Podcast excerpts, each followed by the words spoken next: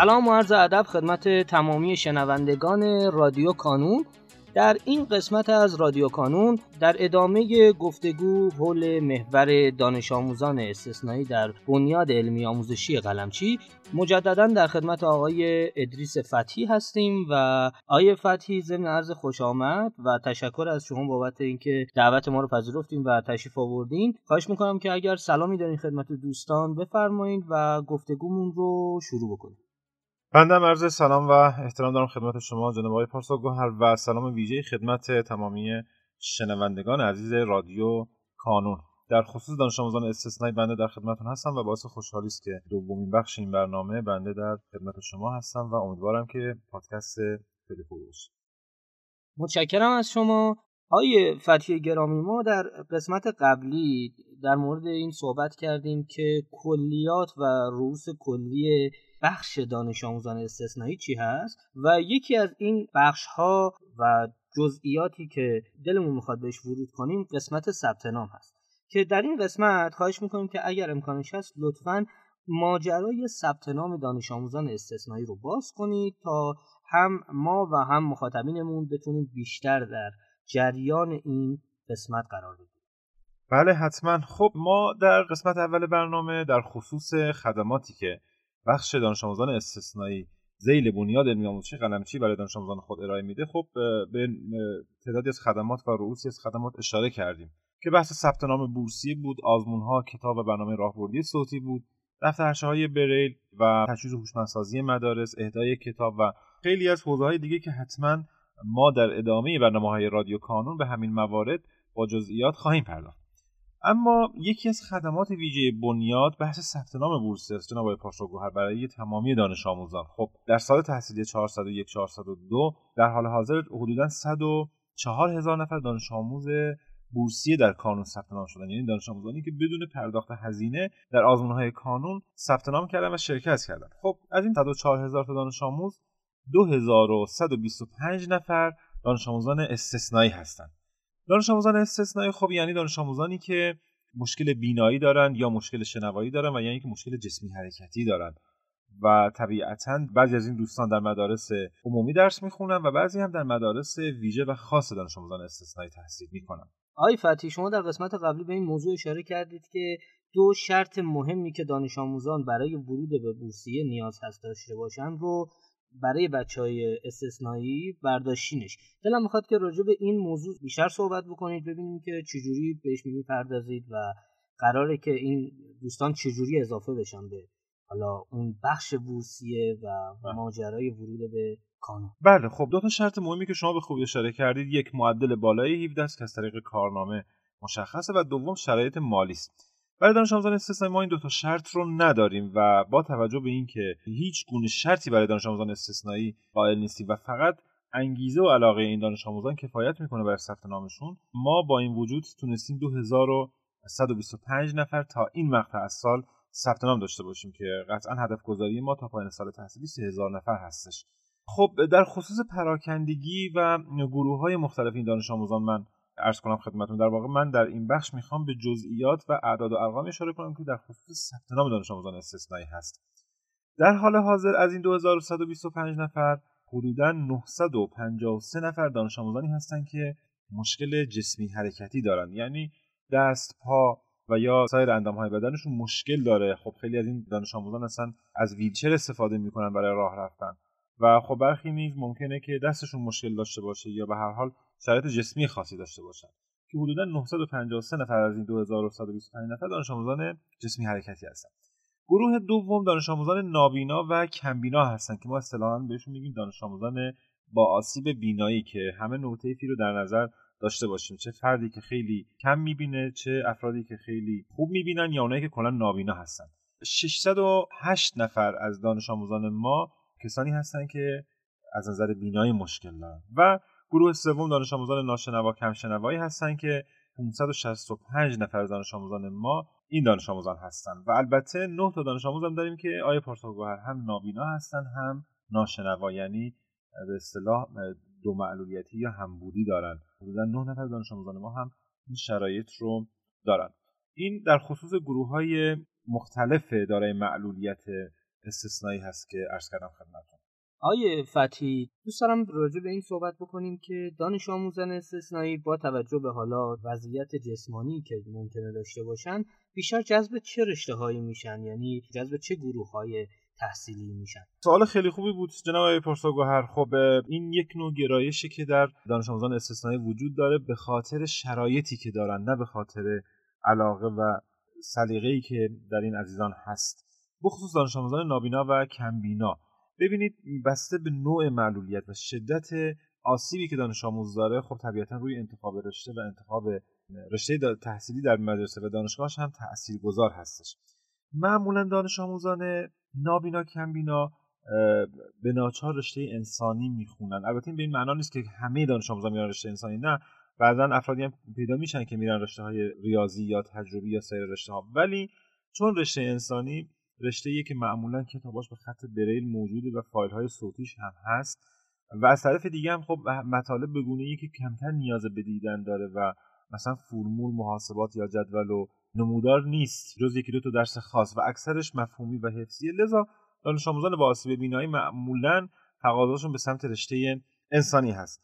خب از طرف دیگه هم می‌بینیم دانش آموزانی که مشکل شنوایی دارن معمولا میرن سمت رشته‌های فنی حرفه‌ای رشته‌ای که مربوط به هنرستان و کاردانش هست که بیشتر نیاز به این هستش که از حرکات دست و پا و مهارت های فنی خودشون استفاده کنن. و خب گروه های دیگه هم در رشته ریاضی و تجربی دیگه بلامانه مثلا دانش آموزان جسمی حرکتی در هر رشته که بخوان معمولا اقدام می‌کنن و انتخاب رشته خودشون انجام میدن. این بحث انتخاب رشته در دانشگاه هم تاثیر خودشون می‌ذاره. مثلا خب اکثر بچه‌هایی که مشکل بینایی دارن در دانشگاه هم میرن سراغ رشته هایی که بیشتر حفظی و مفهومی و منابع صوتی و خط بریلش موجوده. دانش آموزان نابینا جناب آقای پارساگوهر شرایطشون خاصتر نسبت به دو گروه قبلی. دو گروه قبلی مثلا فردی که مشکل جسمی داره یا فردی که مشکل شنوایی داره از همون کتاب و دفتر و ابزارهایی استفاده می‌کنه که افراد دیگه استفاده می‌کنن افرادی که فاقد آسیبن ولی دانش آموزانی که مشکل بینایی دارن متد و ابزار آموزششون کاملا هم متفاوت میشه. یعنی فایل صوتی کتاب بریل نوشت افزار بریل و غیره و همه چی خاص میشه متفاوت میشه. و به خاطر همینه که آموزش افراد نابینا و روش های مورد استفاده برای یادگیریشون کاملا متفاوت از گروه های دیگه است. در ادامه سوال شما هم اشاره هم داشته باشم به آمار و ارقام ثبت نام دانش آموزان از حیث گروه های تحصیلی. خب در حال حاضر ما 178 نفر دانش آموز در مقطع دبستان داریم. 413 نفر دانش آموز استثنایی ما متوسط اول هستن. 1500 نفر متوسط دوم هستن که از این 1500 نفر حدودا 669 نفرشون دهم یازدهم و 824 نفرشون در واقع متقاضی کنکورن. یعنی ما در کنکور سراسری امسال 824 نفر دانش آموز استثنایی داریم که متقاضی از نظر رشته تحصیلی هم خب رشته انسانی حدودا 670 دانش آموز داریم. رشته تجربی 600 نفر و رشته ریاضی هم 119 نفر. زبان هنر و علوم و معارف اسلامی هم دانش آموزان ثبت نامی داریم که عدد اونا کمتر نسبت به سایر رشته. خیلی جالب بود برای من این آماری که شما فرمودین و مقایسه ای که کردین بین تعداد دانش آموزانی که در رشته های مختلف دارن تحصیل می‌کنن. یه سوال دیگه ای که دارم اینه که آیه فتی این دانش آموزان در کانون نتیجه که می‌گیرن به چه شکل هست یعنی روند پیشرفت تحصیلیشون و نتیجهشون در آزمون ها و کنکورهای در واقع آزمایشی به چه شکلی هست خب عرض به خدمتتون کلا شرایط شرکت در آزمون برای دانش آموزان استثنایی در چند سال اخیر خب خیلی بهتر شده با فراهم کردن امکانات و خدماتی که ما برای این عزیزان در نظر گرفتیم. مثلا خب دانش آموزان نابینا کمبینا ما آزموناشون رو سالیان سال صوتی می‌کنیم که حتما در برنامه های بعدی بهش خواهیم پرداخت کتاباشون صوتی می‌کنیم. و دانش آموزانی که مشکل جسمی حرکتی دارن یا دانش آموزانی که مشکل شنوایی دارن و چنانچه نمی‌تونن جمعه ها در حوزه آزمون حضور فیزیکی داشته باشن خب ما امکان آزمون آنلاین رو داریم و می‌تونن همون منزل بشینن و با گوشی و کامپیوتر در آزمون ها شرکت کنن. کل پروسه و کل تلاش و زحمات این دانش آموزان به این شکله که خب حضور دانش آموزان در آزمون ها خیلی خوبه. ما در کنکور سال 401 داشتیم که حدودا 13 نفر دانش آموزان ما رتبه زیر هزار کسب کرده بودن. 9 نفرشون در جشن نخبگان ازشون تجلیل شد و از اون 9 نفر هفت نفرشون در بیش از 50 آزمون برنامه کانون حضور داشتن. یعنی جز قهرمانان پیوسته ما بودن و جالب یکی از دانش آموزان ما که دارای آسیب جسمی حرکتی از شهر سرخس بود خانم زهرا کامران 8 سال دانش آموز کانون بود و 204 آزمون برنامه کانون هم شرکت کرده بود. امسال هم از این تعداد 2125 دانش آموز استثنایی که ما ثبت نامی داریم حدودا 570 دانش آموز هستند که در بیش از 10 آزمون اصلی در سال تحصیلی 401 402 حضور داشتن. یعنی در بیش از 10 آزمون 570 نفر تا الان حضور داشتن و 110 نفرشون هم در بیش از 15 آزمون اصلی حضور منظم و پیوسته داشتن. و این عدد برای نیم سال اول عدد خیلی خوبیه و نشون دهنده جدی گرفتن آزمون ها از نظر دانش آموزان استثنایی نشون دهنده اهمیت آزمون هاست برای دانش آموزان استثنایی و کاملا پیگیرن و هیچ آزمونی رو از دست نمیدن تا جایی که می‌تونن غیبت نمی‌کنن علیرغم شرایط خاصی که دارن علیرغم مشکلات و محدودیت های گسترده ای که بر سر راه تحصیلشون هست. ولی باز ما می‌بینیم که حدودا 570 نفر در بیش از 10 آزمون اصلی و 110 نفر در بیش از 15 آزمون اصلی شرکت کردن.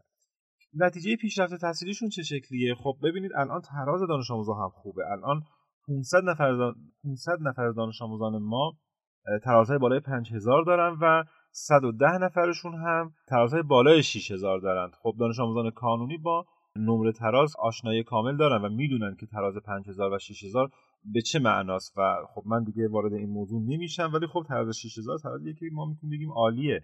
و اگه دانش آموز بتونه در همین وضعیت خودش رو حفظ کنه قطعا جزو رتبه های برتر کنکور خواهد بود. و در خصوص سوالی که شما پرسیدین پیشرفت تحصیلی و نتیجه دانش آموزان استثنایی ما در وضعیت قابل قبولی هستیم و هم در بحث حضور و هم در بحث نتیجه اعداد و ارقام به ما میگه که هم آزمون ها برای دانش آموزان استثنایی از اهمیت بالایی برخورداره و هم از طرف دیگه هم تلاش خودشون داره به نتیجه می‌رسه. سپاسگزارم آقای فتحی گرامی. ممنونم از تمام توضیحاتتون که در مورد روند ثبت نام و پیشرفت تحصیلی دانش آموزان استثنایی فرمودین. من فکر می‌کنم که برای این قسمت کافی باشه و به امید خدا در قسمت بعدی و قسمت های بعدی بپردازیم به بخش های مختلف این جریان دانش آموزان استثنایی. اگر در پایان صحبت پایانی دارید یا می‌خواین جنبندی بکنید بفرمایید که از خدمت دوستانمون خداحافظی کنید خیلی ممنون از شما جناب پاسخگوهر و از تمامی شنوندگان هم سپاسگزارم که تا انتها در این برنامه ما رو همراهی کردن.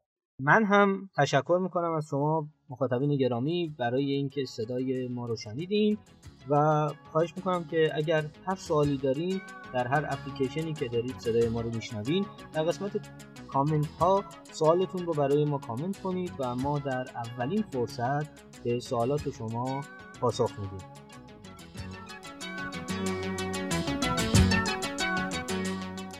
در پایان امیدوارم مسیری که آغاز کرده ایم بتونه نقشی هرچند کوچک در موفقیت دانش آموزان عزیزمون داشته باشه. و همچنین تشکر می‌کنم از تمامی کسانی که ما رو در تولید هرچه بهتر این پادکست یاری می‌کنن تا شماره بعدی رادیو کانون خدا نگهدارتون.